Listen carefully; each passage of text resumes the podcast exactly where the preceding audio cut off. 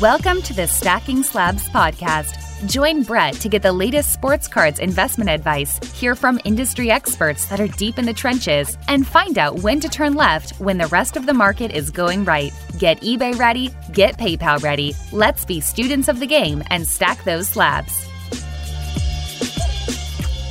What is up, everyone? Welcome back to Stacking Slabs. It is your favorite time of the week. It is my favorite time of the week. It's the hobby hustle and a happy freaking new year to all of the Stacking Slabs family. 2021. Can you believe it? We made it here. All that stuff, you know, it's for the birds. Of course, it's 2021. It's a new year. It happens every year. But that doesn't mean that we can't be freaking excited about all of the opportunity and what is ahead. I'm an optimist. If you're an optimist, shout out to you. Let's go. There's so many more conversations that I'm going to have lined up on this podcast. There's so many more takes that I'm going to be giving all of you, and there's going to be so much more passion from me and the rest of the Stacking Slabs family coming at you this year. And it starts on this episode. I got to tell you, I am really excited to share this one to you with you. It's with my man Greg from the Pack Profits. He is someone that I've met through content in the hobby. He wrote an article, I posted it we started to engage and have conversations. Um, and it's just been such a fun time uh, getting to know Greg and what he is about. He is someone in the hobby that I would consider to have an abundant mindset. He is very patient. He's a very good operator, and he there's a lot of reasons why I wanted to have him on this episode today. So what I wanted to do was um, have him unpack the article that he recently wrote that was on Card Ladder. It's called Chasing a Grail Mistakes, Patience, Discipline, and Glory. Talk a little bit about that. Talk about what's happening right now in the NBA market. And of course, maybe talk about some expectations going into 2021. I think it's a really fun conversation. I think there's a lot of nuggets that are unpacked, and Greg did a nice job of sharing his perspective with all of you. Definitely if you like what you hear on this show, hit that damn subscribe button. You know I, I, appreciate that love. Tell a damn friend about stacking slabs in 2021. If you got a friend getting right back in the hobby, bring them to this podcast. Tell them I'm bringing it every week. I do appreciate that. And of course, follow me at across all social channels at Stacking Slabs. Without further ado, let's kick it to the conversation. What is up, everyone? Welcome back to the Hobby Hustle and a happy new year to all of you. I am excited to be kicking off the Hobby Hustle edition of Stacking Slabs podcast with my man, Greg from the Pack Profits. Um, we got connected through Instagram, like a lot of us do in the hobby. Um, I read one of his articles that we'll be talking a lot about today on the card ladder. I think I posted it you reached out and we just started chatting and kind of the rest is history. And i think that's the fun part about the hobby and the tools that we have. Um, without further ado happy new year to you greg. How are you? Happy new year my brother. I hope your holiday was good and indie getting cold here in new york but the hobby is on fire. It's heating up even more with the new season. So i'm doing well. The team here is doing well and uh, i'm excited to have a little chat with you today yeah, absolutely. Definitely want to dig into your article. Um, happy holidays to you. Of course, I know you are a big Nets fan and you're a big Luka collector, so we'll get into that. But what what are your observations so far? I know as we're recording this, the Nets dropped a game to Charlotte, which happens um, this early in the NBA. I didn't get a chance to watch that game, but I've watched their other two games where they look like absolute world beaters. I mean, Kevin Durant, um, he, I guess, is worth all of the the pumping that's happening in the market. Like people are acting like Kevin Durant wasn't a Hall of Fame player before he got to Brooklyn, but that's another story. But how how are you feeling about uh, Kyrie, KD, what the Nets have shown you so far?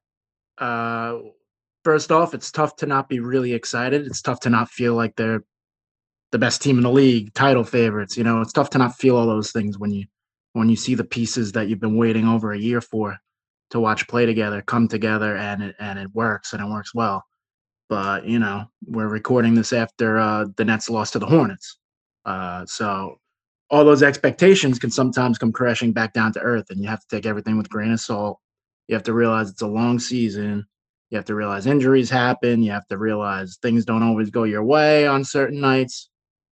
I think, especially being in the hobby, it's so reactionary that sometimes it's tough to take that step back and see the big picture. But at the end of the day, what I've been telling people for over a year is if Kevin Durant's on your basketball team and he's healthy and he's back, which at least through these first few games, it looks like he is, you're a title contender and you're going to be really freaking good. So that's what we're seeing. Uh, you know, I, I think the Nets are kind of one game at a time, one week at a time as far as making all the pieces work to a place where you think that maybe they have a shot to win the East and maybe they have a shot to beat the Lakers, Clippers, or one of these big teams down the line. But the focus is health, getting everyone healthy into the playoffs, and then you go from there. I mean, yeah.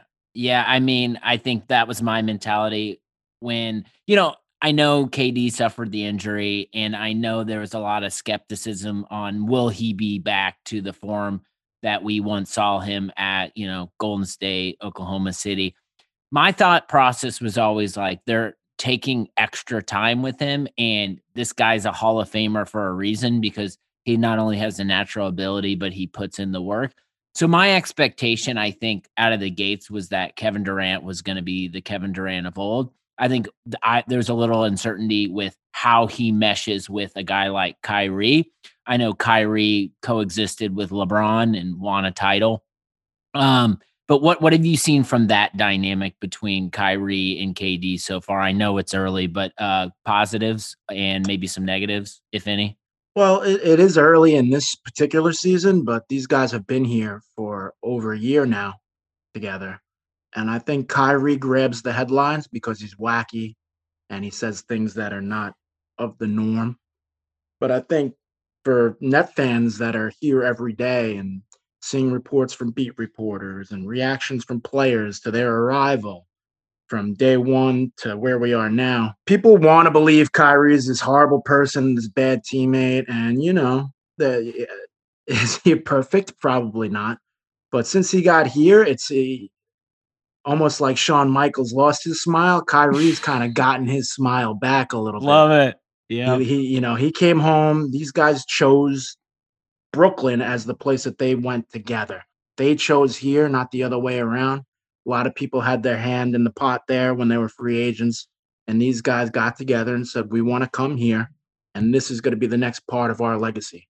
It's important for Kyrie. It's important for Kevin to have this team be theirs and make something special of it. So I think you're seeing a happy version of Kyrie. Net fans have been here every day and seen it, but people put on ESPN and see the wacky headlines and want to not like Kyrie. As for Kevin, man, again, devastating injury. Is he going to be 75%, 80%? People that are locked into to the Brooklyn Nets every day see how hard this guy's been working, see what people say that have seen him in the gym, and he's had a long time now to recover from this injury. You know, we're going to play it safe, but he looks all the way back to me, and and that's just through a couple games. He looks all the way back. Once that rust is fully knocked off, good luck. You know? Yeah, yeah, I, I I would agree with you there, just from what I've seen so far. And one of the things you just touched on about monitoring your team, and I talked about this just being, you know, a Colts and Pacers fan. When you're a fan of those teams, like you're in it day to day, right? You're reading the beat, you're in the Reddit pages, you're you're connecting with the community. So your level of sophistication on what's happening in practice, rotations, depth mm-hmm. chart, mm-hmm. like it's up a level, right? And you can take that and apply that to what's going on in the hobby. Then you see like what's happening as you reference maybe on mainstream media and there's these sound bites and things to grab people's attention and then people start to think one way about a certain player when you're down in the weeds and you're like, yeah, that's what the media is saying, but like this is what's really happening. I think that applies to like not only with sports, but then sports cards, right? You've got any given night, any player has a performance, which hello, everybody, like players go off randomly every night in the NBA, right? And so then people post these cards and then this hype train builds and like it's already happening with the NBA. And it's happening at a level I think that's a little more intense and maybe a little more extreme than what we saw even in the bubble, which that was absurd. Like, what would you say just in terms of like mentality and what would you say to the hobby in terms of like I'm trying to walk this line where I'm like, hey, everyone, like this day trading element is like fun and it's exciting. And that's why people play DFS. And that's why people gamble on sports. But it also can wreck you if you're careless about it. So, like, how do you advise like the community on just what's happening any given night in the NBA and then applying that to sports cards? Oh man, it's such a tough question because it, it it's it, it's right there in front of us every day. It's, it's you can't run away from the way that the hobby is right now and, and how it reacts to the, the day-to-day and uh, one one way i try to view it is these younger guys whether it be the Bol Bol scrimmage or the Talen Horton Tucker or the darius bazley run-ups or you know even some other guys that are playing well but are they worth some of the prices i don't know i try to view these younger guys almost as currency i, I just envision it in my collection as currency so you got to be ready to move some of this stuff if you think it's the right time to sell. Uh, I try not to get too attached to uh, too many players. So you know it, it's tough to to point people in the right direction when things change so quickly, and and you might sell a Talen Horton Tucker on eBay for a hundred dollars, and then now he doesn't play as much, and someone wants to return it. So there's a lot of problems with the reactionary market that I don't have the solutions to or, mm-hmm. or to point people in the right direction. But my advice is to always stay ready with with some of the cards in your collection to be able to move on if a if a guy has a, a good week, a good month, if his market heats up, if someone on his team gets injured, now he's starting, his cards are gonna go up. So maybe you move that and you get something you want, or maybe you move it into the next guy that you want to speculate on. But I, am very conscious to not talk myself into falling in love with too many of these young guys. Mm-hmm just because you spread yourself too thin with with prospecting and you you want to consistently be moving things you don't care about into a a base to move into things that you do care about. I, I love that mentality. And I think we get caught up so often in or at least what's in front of me is I always see like these cards and all the buying and these prices and being like, man, like there's so much excitement this early about buying, but then on the other side of it, it's always the opportunity to, to sell into it too. And like, dude, for instance, like I had not like obviously being a Pacers fan, I've watched every game this year and they're playing at an exceptional level with the new coach and um Domantas Sabonis is continuing to progress and be boner, guy. my guy. boner for MVP. I had to cut you off there. Boner, uh, baby. no, let's do it. Boner. Um, but but like you know, I dude, I I literally haven't looked at his card prices until like this morning, and I was like, you got to be wow, like this is outstanding. Like these, like his his silver like uh Prizm was, you know, sixteen hundred dollars or whatever, and I was look back and I was digging through all my old cards. And one of the first cards I bought when I came back from the hobby, I found when that was his mosaic rookie autograph. And I'm looking at this and I'm getting ready to send in my Sekou cracked ice express PSA. And I look at this card listed raw for 360 bucks on eBay right now. And this is a card that like I've passed on sub- submitting for six, seven submissions. And now I'm submitting it express with that Sekou card because I'm like, it's $75. But if this comes back at 10, like I can sell this, you know? And so uh-huh. I think it's like, I don't know. I share that story because I think uh, if you're observing this and you think it's wacky on the other side, just think, man, like you have the opportunity to sell into this craziness, you know? Yeah. And this is coming from a Pacer fan who watched this guy make the All Star team last year. And, you know, you, even you, you're not paying it too much mind. It's a nice card. I'll keep it in my PC for a little bit, and maybe when the day comes to sell it, hello, the day is here. The Pacers are three and zero, oh, and this guy's dropping triple doubles like Magic Johnson. Who knew? Yeah, and I just I, I I I took for granted. I think the fact that you know there's this perception about the guys in the hobby who pop right, Trae Young, Ja Morant, Luka, these guys that like you know they're they're they're out there and they're young they've got so much potential and they're scoring 30 40 points a night tri- triple doubles. And then i look at you know my pacers that no one pays attention to and think i just watch sabonis put in the work but i'm like you know what? Like this is a guy the hobby will never understand or the never will get behind. And now because of the wackiness of this market now i'm saying wow like maybe this is a guy. And i think it just is like for me it's like man things in this hobby change so quickly never get settled on what you think is happening because I feel like it just every night it, there's a ripple effect and something different new pops up. Yeah, and you know, I I think Sabonis is actually a really interesting guy to talk about because, and I, I would have even made these arguments so much as a couple months ago, where we're so ingrained coming up in the hobby for the last 20, 30 years that ah, the hobby doesn't like big men. Why? This guy is out there and probably the, the most competitive version of the NBA that we've seen in our adult lives. And he's got his team 3 and 0 you know, he's scoring at will, triple doubles.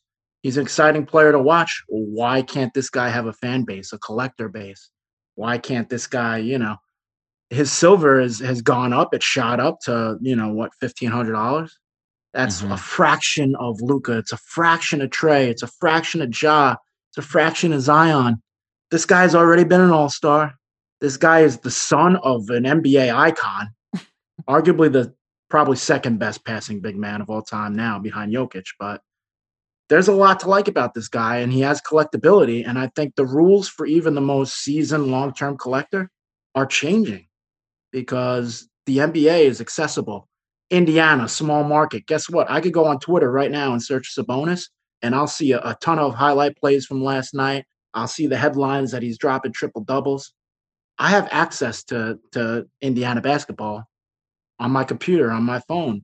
So the rules are changing where if, if a big guy is playing well and his team is winning, why wouldn't he be collectible? I love that. And I think it's, it goes back to no matter the position or the role on the team, it's w- what they're doing to help contribute to uh, building a winning culture and winning games and having moments like in the game against Boston he was the guy who had the ball, who put the, who got fouled and who uh, got the and one to put the Pacers ahead to watch Jayson Tatum miss another winning time moment. Not to brag on. Oh, my partner's gonna get mad at that. My partner's Tatum PC. Sorry, Pete. uh, uh, but you know, it just to me, it, it just the rules are changing, like you said, and the accessibility. Like as a league pass subscriber, man, like I just sit there and I watch all the games every night. And it does to me, I don't think about things as in position, but I think about players and those who are going to help contribute their team, uh, help build their teams and contribute to winning. So I think again, it's like never settle, never. If you if you have cards that you don't think are valuable, they're probably valuable sitting under your futon. Maybe not now, but maybe they will be in a month or two. Things happen so quickly. Yeah, and uh, you know, we can't grade every card that we have. It takes too long and it's too expensive. But part of playing the prospecting game is when you when you do have some guys laying around or you do grade some stuff or even if it's raw, if you're holding on to stuff and you're waiting and you want to see how a guy turns out and he has this run, Sabonis. We're talking years from now now from his rookie season. You have to be ready to cash out and you don't have to always guess gets the top, but that's why we prospect to see some return on on our, our faith in these players.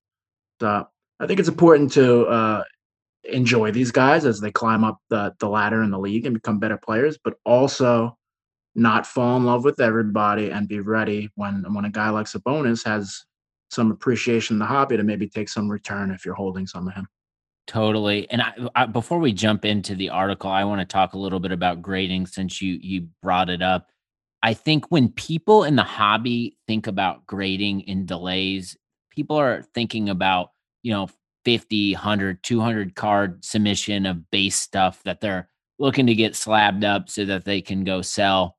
And obviously if you want to wait, this is going to be your longest wait in the hobby, right? You're paying, you know, twelve ninety nine or whatever the hell it costs at this point a card, and you're going to wait for it, and that's fine if you if you have the patience and you you don't need you know the assets now to sell back in. Maybe that's what you do. But I think there's this other school of thought too that I've been on recently about like acquiring cards that might be if they're in season or whatever, if they have the potential to go up, but acquiring these cards that aren't necessarily base cards, but are really, really nice cards that are in good condition. You're doing your research on the seller on eBay and you see that they sell mostly uh, raw cards and um, you're looking at their feedback and you acquire these cards and then you say, okay, well, it's worth it to me to pay the $75 to get this card back because if I get it back at 10, then or even a 9, here are my potential returns. I don't think that this gets talked about enough. I because you're you might not get those cards back in the turnaround of like 5 days or whatever, but it might be 2 weeks or whatever. But again, it's all about getting the process going and getting those cards back into your possession so that you can decide what to do with them. What is your perspective on just like grading opportunities with it within grading and what have you been seeing? Uh, I think that this came up for me and a lot of other people recently with the release of Prizm Football, with weighing the opportunity risk of even some base cards. You know, you had a great rookie quarterback class, some great rookie wide receivers. But I, I made the decision for myself that it was almost too late in the season, even for express on some of these guys. So I'm packing my stuff and I'm sending it, you know, 20 day or 45 day, and we'll play the game when next season starts. Mm. But uh, you know, Prizm basketball is going to come out in March, and I think you're going to see a lot of people expressing, you know, rookie silvers of some of these guys and, and, and things like that, just because a to have the first tens in the market you see it all the time it always just it, it's an insane premium because people want that card in their possession they want to lock it up and be done i got the LaMelo Ball 10 i'm done with LaMelo Ball. I could put that away. So i do think that there there's there's some opportunity there to suck it up and pay the extra 40 50 dollars especially as we see players get uh, hot and cold and have these run-ups. But I also, I mean, I, I just think that we're going to settle a little bit with some of these jumping prices on some guys as the season goes along. So I do think you know guys like uh like some Sabonis who we've talked about at length now. Uh, some you know the Cleveland guys like Garland and Sexton. Some guys that are that are hot and have room to grow and are starting and playing 30 plus minutes, and you have nice cards there sitting around it might behoove you to use that express service and and you might be eating 40 bucks extra to grade that card but a you'll have it back 10 times as fast and b you'll have more time and opportunity to gauge the market where you know we're, we're always talking about selling the top and, and buying at the bottom you might not make the top but maybe you get your card back in a week you sell it and two weeks later garland's not playing well or it gets hurt or anything could happen in an NBA season. So I do think if you're sitting on nice cards of guys with big opportunities and nice roles that are playing well, it does make a lot of sense to think about expressing some of this stuff just because uh, the delays get worse every day. So if, if you're sending a 20 day out today, you might not get it until like the end of the season. Oh, and who the hell knows what could happen by then. So yeah, and I think in another thing before we we move on on this topic that is the fact that too like think about the Prizm basketball example. If you're spending money to do one of your breaks, if you're spending even more money to maybe buy a hobby box of Prizm basketball, like you've invested that money in that product or that break and getting those cards back and knowing that where they're coming from you and being like, this didn't change a bunch of hands. This came directly from Greg, or this came directly from this pack I ripped, gives me more incentive to go express it, right? Because the chances of it getting a 10 increase. I have, to your example, I had this experience when I decided to go to the LCS and buy a hanger of Mosaic football and pulled a orange reactive Justin Herbert. There were no 10s on the market. So I expressed it, got a 10, sold it. Chances are now it's probably 2x what I sold it for. But at the time, you know, I was making $300 profit. So I said, whatever, like, I don't care. Like, this is, if I can do this every time, it would makes buying wax uh, affordable, right? I know that's a gamble in and of itself, but I think having, knowing the peace of mind that the, the cards haven't changed hands a bunch, I think is something people should be thinking about too.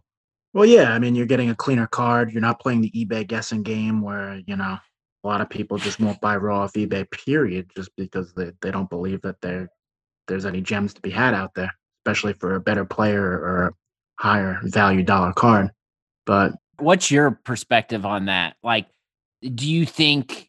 I just love to know your mentality on buying raw cards on eBay. Like, is it something you do? If so, why? If not, why? It's something now that I do a lot less than I did in the past, just because I think every day more people are grading their cards for the first time.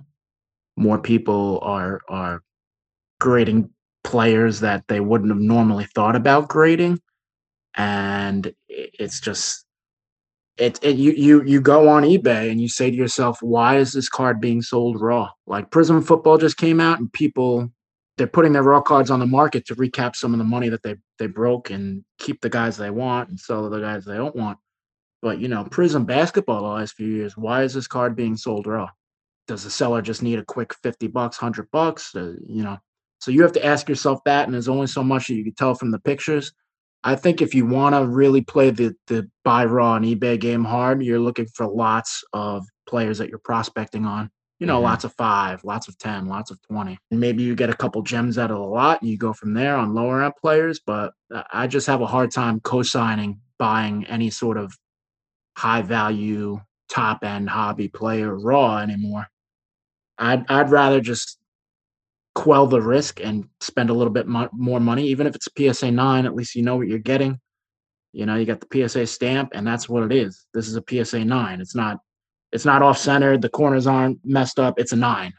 So mm-hmm. that's my kind of eBay buying mentality. I think as the world opens back up and people start going to card shows, then that's where you could get your opportunity buying raw on some of these guys where you could see it, hold it, and make your own determination right there on the spot. Totally. We've all been in those shoes where we've bought a card on eBay and it you message the seller and they responded back and it looked great and you get the damn thing back and you notice the dimple somewhere mm-hmm. on the mm-hmm. card and it's just there's always an issue but maybe we jump into your article because I think this is a timely article. A lot of people are talking about chasing grails. I know I've been in that mentality of, you know, consolidation, moving up the ladder. But you wrote an article called Chasing a Grail Mistakes, Patience, Discipline, and Glory. It's very short, but it, it was impactful. I think it was something, it hit me at a time when I was going through this process and your article helped me just unpack what I was going through mentally in my head and kind of make me reason with some of the decisions that I had been making or that I was planning to make. Um, maybe we can start with like, where did what was the catalyst for this article? Like, what what space were you in when you were like, all right, I think I should write this because I think people in the hobby would benefit from it. Well, I think writing whether it's a small article, which that happened to be, uh, or something large, uh, it, it, always takes a lot of self reflection as to how you feel personally and finding the right subject matter that you know that you care about, that you feel like you're knowledgeable enough about to share. So you know, I, I had spoken to the guys at Card Ladder who were fantastic uh, about writing for them and I was really searching for something that I believed in passing on to other collectors. And I was just, you know, we were watching the Prizm bases going crazy. And then we're seeing all these new products come out. And, and I just kind of just had a day where I was like, where is enough enough with how many different Zions can you have? And this, that, and the other thing. And I, I really wanted to focus on what I believed in as far as the way that I collect, which is trying to get really cool stuff and I won't say rare or number, just trying to get cool stuff of the people that you like. And the term consolidation. Go ahead. I'm I'm going to stop you here. Okay, so this is important, and cool stuff is something I say, but cool stuff means different things to everyone different. So I love the fact that you bring this up because defining cool is completely subjective but in in your walk us through what is cool to you. I think what is cool to me without getting too far off course is a something that everyone can't just have. You, you know you can't just go on ebay search for it and find it. You can't just walk into your lcs and buy one. It's something that has a little bit of rarity to it. It's something that you're going to want to hold for a long time and not necessarily for the financial reasons that a lot of the people in the hobby like to chase some grails, but making the connection to to not only the player or team or whatever, but also a product that speaks to you or the way that a card looks.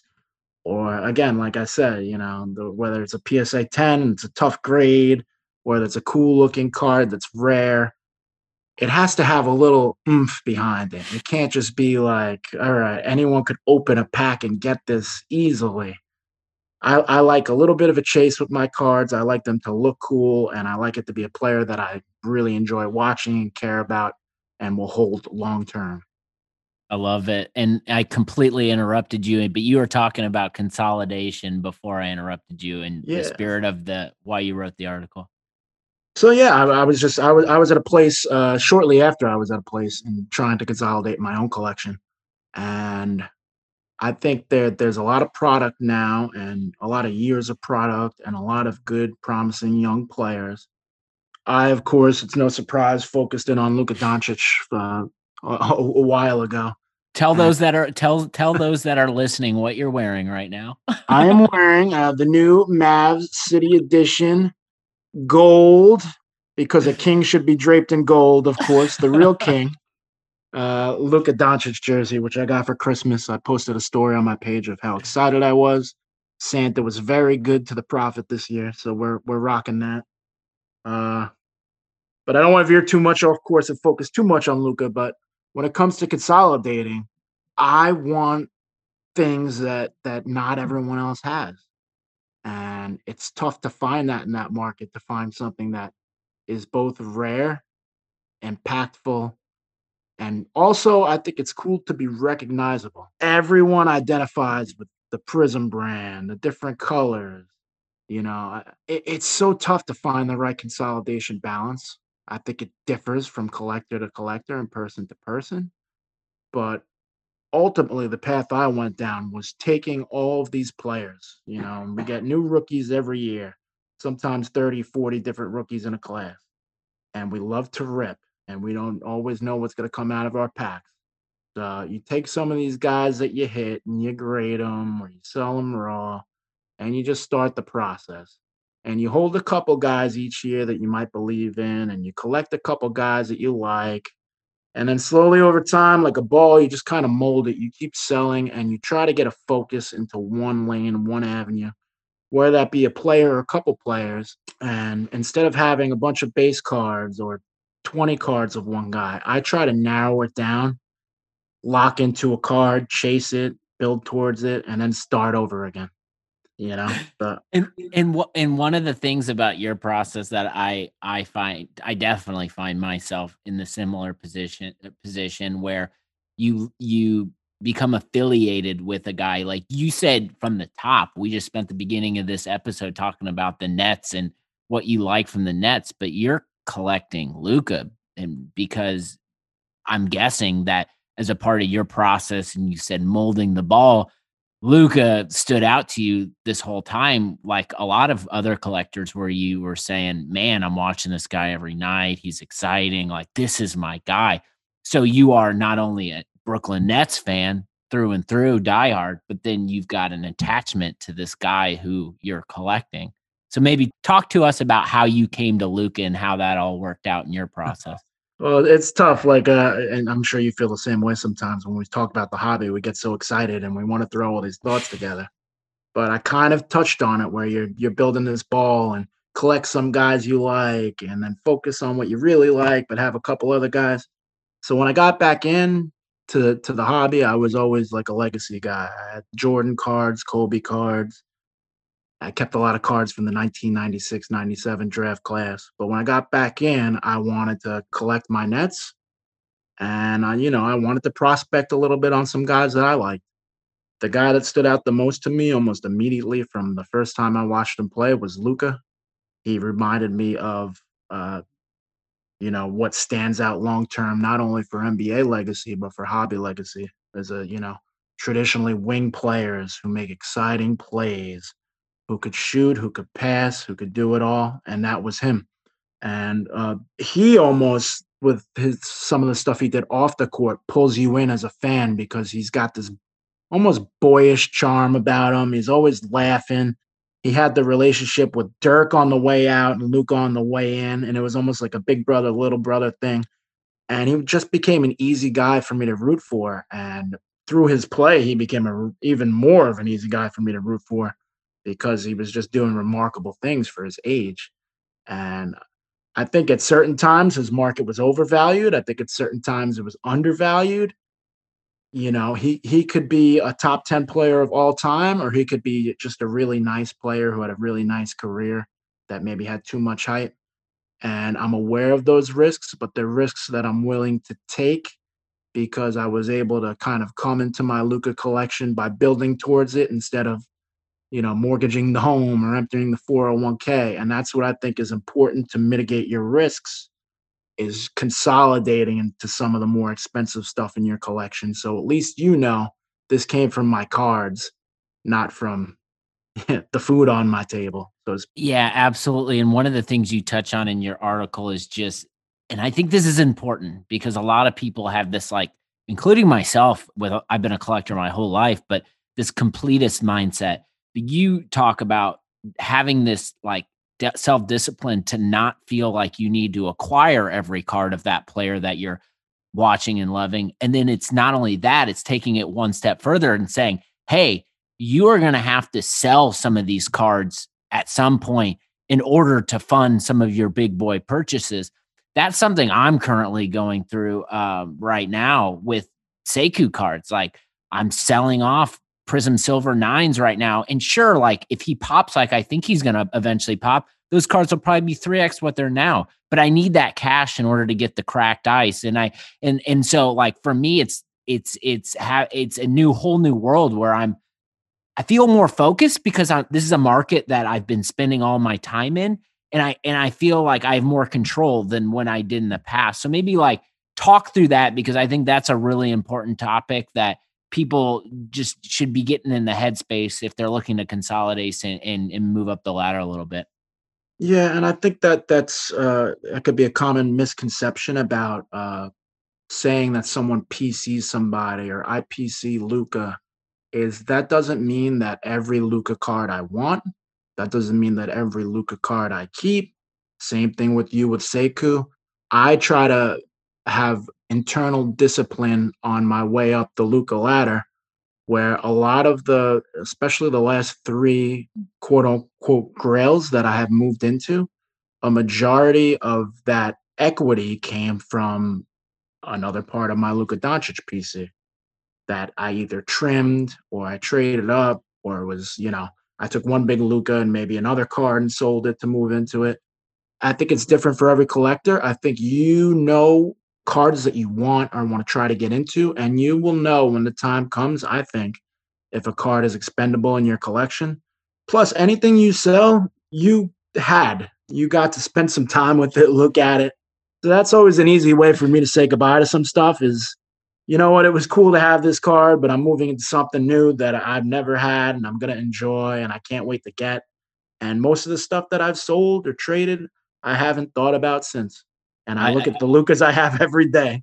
So, you know, I want to get to those grail pieces and just talk about what those are and, and why you gravitated to those. But first, I think one common misconception without, I think this is an important topic because I think like somebody could see me who I've just have been very transparent about my passion of the players that I collect, my passion of those players I collect and why I'm collecting them but someone could see me going and selling Sekou silver uh, Prizm nines and say, "Look at this guy. He's pumping and dumping. Like he's pumping up his own cards."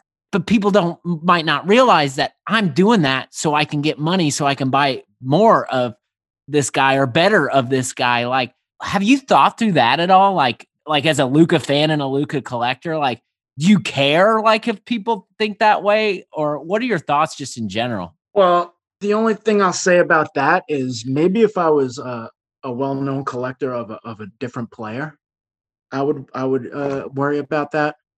But unfortunately, this guy became the hobby darling on me really quickly, and it's almost tough to identify Luka collectors, like as Luka collectors, because mm. everyone posts every Luka that they get.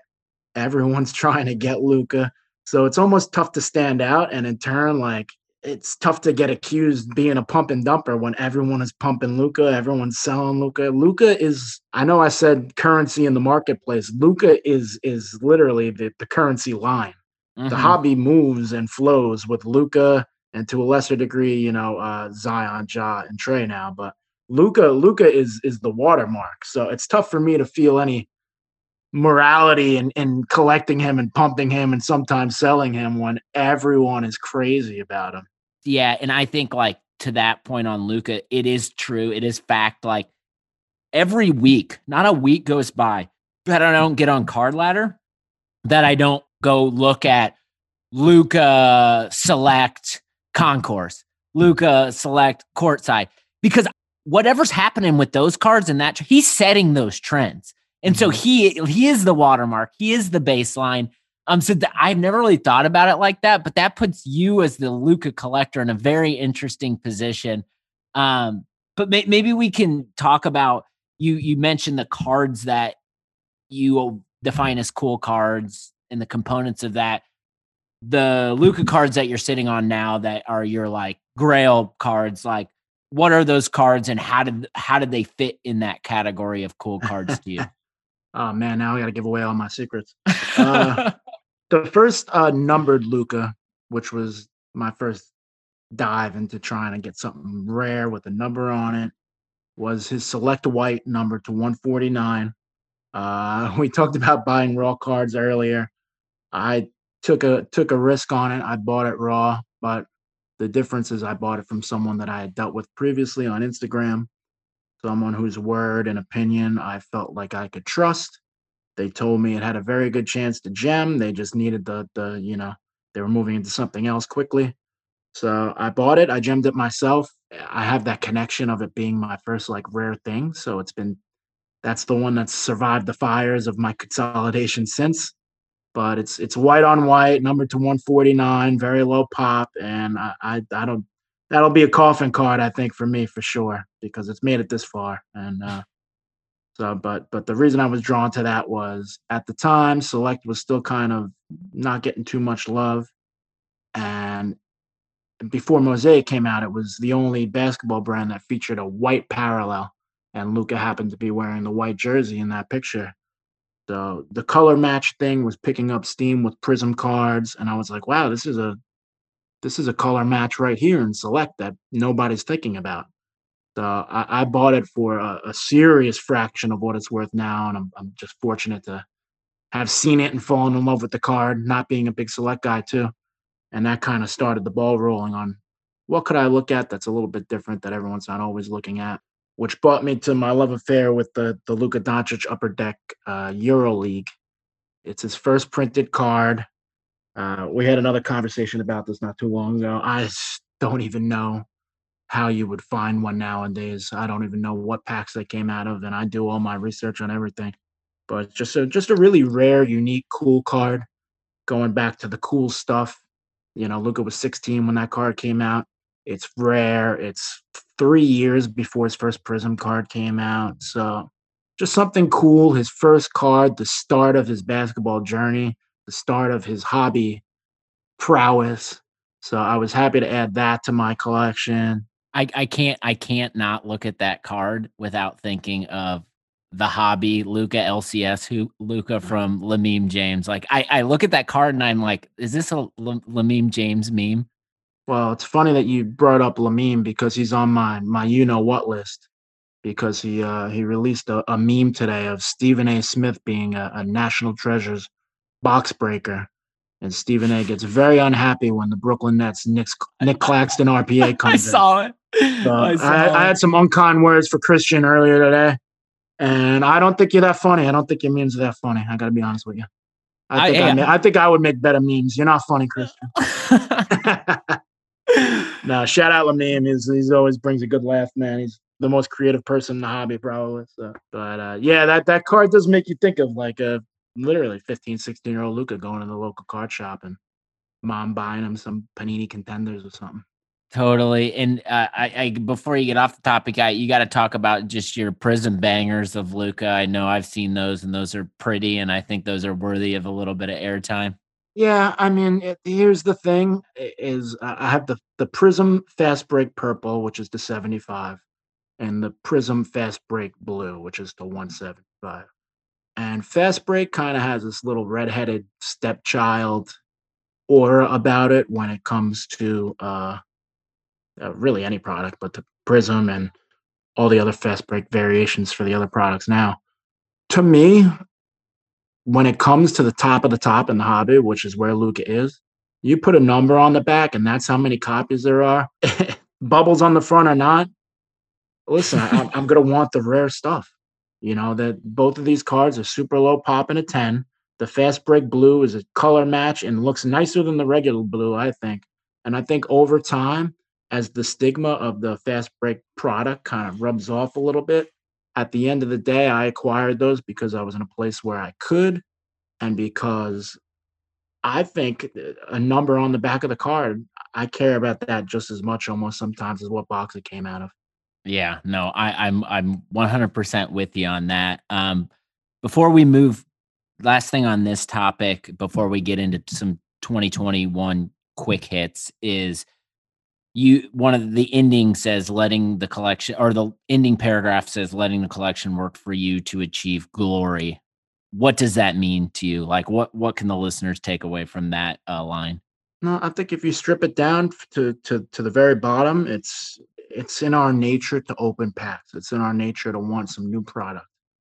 And you're going to rip some along the way. The cards that you hit that you don't want to keep forever start grading them, start selling them, have an objective in mind.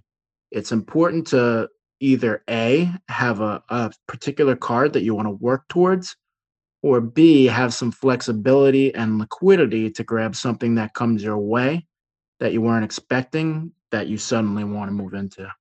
So I've had I've had A happen where I've worked towards something and I've had B happen where something came to me and I had stuff ready to sell to move into. So I think it's important to, you know, to take control of your collection, which in turn your collection will work for you by grading your cards, by selling them, by being ready to move on from stuff. You don't want to find yourself in a situation where you are you've dried up your liquidity where something comes your way and you can't make a move to act on it. So it's easier said than done. I, I dried up my liquidity with my last grail purchase and I was scrambling for months trying to get back in the game. But you know, you really have to open up your mind and start thinking about the way that you're collecting and the way that you want to collect. Not everybody wants to chase grails, but if you want to start moving into bigger cards, you got to almost have a, a plan laid out ahead of time. Because if you keep flying by the seat of your pants, other people are going to outmaneuver you. Being proactive. I love That's that. It. All right, let's close it out with this 2021. I'm going to just yell, I'm going to just throw out some topics and, and maybe give me your perspective of what they're what's going to happen with these things in 2021. We're going to start with and I'm going to put it in quotes investors 2021. what's your perspective? What's happening with investors? I don't think investors are going anywhere. Uh, like I said, I think uh, long, long, long-term old school collectors have to change the way that they're thinking because I don't think these guys are going anywhere. I think you're going to see more players relevant for longer amount of time than than you know back in the day, and you just have to be ready to adapt. You have to be ready to play the game with them. You know, uh, as for people starting out, be selective on your content. I wouldn't listen to anyone that tells you to invest in anything other than other than your own beliefs. So that would be the advice I would give you there. I wouldn't pay anybody for any investment advice, but I don't think these guys are going anywhere, and I think they're going to drive up the low end to medium player market, and you just got to play the game with them and sell them what they're pumping right back to them when you have it. You get you gave me the perfect segue because the next one was hobby content 2021. What do I what do I want to see from hobby content? Uh, geez. I would like to see people be more honest about mistakes they've made. And I mean brutally honest. And not necessarily huge financial losses or I sold this card when it was a thousand, it could have been seven thousand. But just documenting mistakes in a way that new collectors can understand how to learn from them, not make them. And that's that's same thing with breakers. That's hobby wide I just just more transparency and honesty to new collectors will keep the hobby not only growing but healthier for a, a long, long time to come. What about grading? I could talk about grading for about as long as a 20 day submission takes. I think it's, it's it's so it's so disgusting to even think about. But I do think we're going in the right direction with PSA. I think the purchase was a, a good sign. I think it was a good sign for the health health of the hobby.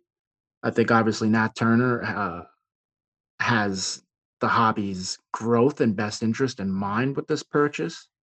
I think the people that are saying that he bought PSA so his cards get tens are silly because he doesn't need his cards to get tens, nor does he really care. I don't think. But I, you know, I think uh, I think we're sooner rather than later to some sort of electronic grading, computerized grading, and hopefully more hiring and turnaround times because it's affecting the way that we collect with these delays. As I touched on it earlier with Prizm football, and you know, if you went hard on Prizm football this year, you have to wait till next football season to think about cashing in on most of your event investments. Yes, I agree with you on that one. And then maybe close it out with a piece of advice in 2021 to anyone listening, something that you have learned or you are thinking about that you think will benefit the greater good. Uh, a piece of advice that I'd like to give out is we spend so much time talking about both consolidation, rare cards, expensive cards. Find something that you like that you don't care if anyone else likes whether that be collecting uh, the last guy on on the bench on your team, whether that be tennis cards, something to break up your tunnel vision onto moving into these big cards and these super expensive cards. I get a lot of joy out of collecting random weird Nets cards. Prizm Football got me into Jalen Hurts this year. He was my football guy. So I went out and I picked up this Santa sweater, Jalen Hurts, Jalen Reagor, dual card. I think it's important to remember why we all got into this. And most of us that did get into it got in when we were young and came back. Think about what excited you when you were young. I think uh, I think it's important to remember that collecting is fun. And I use the word collecting as in collecting things, as in having a collection that's fun. Not everything needs to be a hundred dollar bill that's going to turn into a thousand dollar bill. Not everything needs to be a retirement plan. And I think when you do that, you'll have a little bit more fun in the hobby and it'll almost give you the energy to get back into the consolidation game. Because I know when I was between cards and trying to make things work, it kind of leveled me to to look at some cheaper stuff and and build my Nets PC and some other weird stuff along the way to just slow me down a little bit sometimes and have a little fun with. You yeah, can never forget about the sentimental attachment and uh, connecting with something you're passionate about before I let you go, Greg, why don't you uh, share maybe where you people can find you on IG and a little bit about Pack Profits? All right. Well, you can find us at Pack Profits. That's uh, I'm sure Brett will tag it and uh, I'll tag you or whatever. But we're a bit of a three-headed monster with a, a, few more team members that pitch in here and there. It's me. It's uh, uh, my buddy Mike and my buddy Pete. We are all collectors first. Pete is a little bit younger than me and Mike, so he gives us a little bit of a different perspective, uh, both on how younger people view the hobby and how he views it, yeah, his his form of the hustle. And uh, we just we're very modest break room. We don't try to uh, get too many people in the live. We don't break every night. We try to have different rare product. You know, when everyone's going right, we try to go left. We do handle the major release days and stuff, but you know, we broke a box of uh, 2012, 2013 contenders last night. So we're always trying different stuff just to keep it fun. It's a hobby for us, not a business for us. And I think a lot of breakers are forgetting that. And uh, we're always going to tell you when a box stinks. We're always going to tell you when a card is good. We just want everyone to have a good time. We always try to throw stuff in your package if you get zonked out. And we're just trying to extend the fun for everybody and be a fun place for people to rip or just hang out and talk sports cards. So. Biggest, biggest card in the last six months that you have pulled for one of your customers? oh, wow. We've actually had a really, really good year of huge grail life changing cards. And we've had really good luck with uh, a guy out of uh, Murray State named Ja Morant. so we hit uh, on release day of National Treasures, we hit the Ja Morant RPA with a beautiful patch. We just hit a Ja Morant out of Immaculate jersey numbered to 12. Uh, another beautiful patch for a buddy of ours who uh you know stuff like that is is sometimes a life-changing card for some people we pulled a after he passed a kobe bryant gold auto on card out of Prism 2017 number to 10 from wow. one of my personal friends that got into the hobby this year and decided to jump in one of our breaks. So we were able to pull that card for him, and uh, who knows what that's worth nowadays. We pulled a Luka Contenders auto to 35, I think it was. Just, just, it's always something coming out in the monastery, as we like to call it, the Prophet's Monastery. Oh, I love it. And it, it's got to be fun on the other side, especially people who keep showing up when you're pulling some heaters for them and you know where it's going and you know they're good people and it could be life changing. Um, Amen, brother.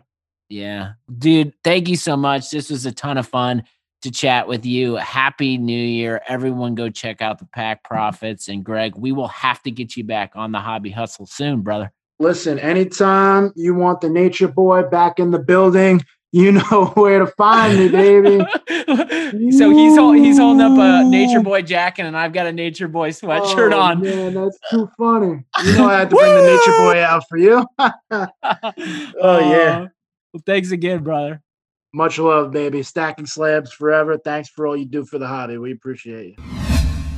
That is one of the realest dudes, one of the good dudes. He's a good brother in the hobby. I appreciated that conversation. I appreciated his perspective in talking about going up and consolidating, selling cards that he has and has an attachment to, and just sharing his perspective. I thought it was really sound and valuable. Hopefully, um, you enjoyed the conversation. Definitely go follow the Pack Profits on IG. Always a fun account to monitor. And go check out one of their damn breaks. I mean, shit, they're pulling all that fire.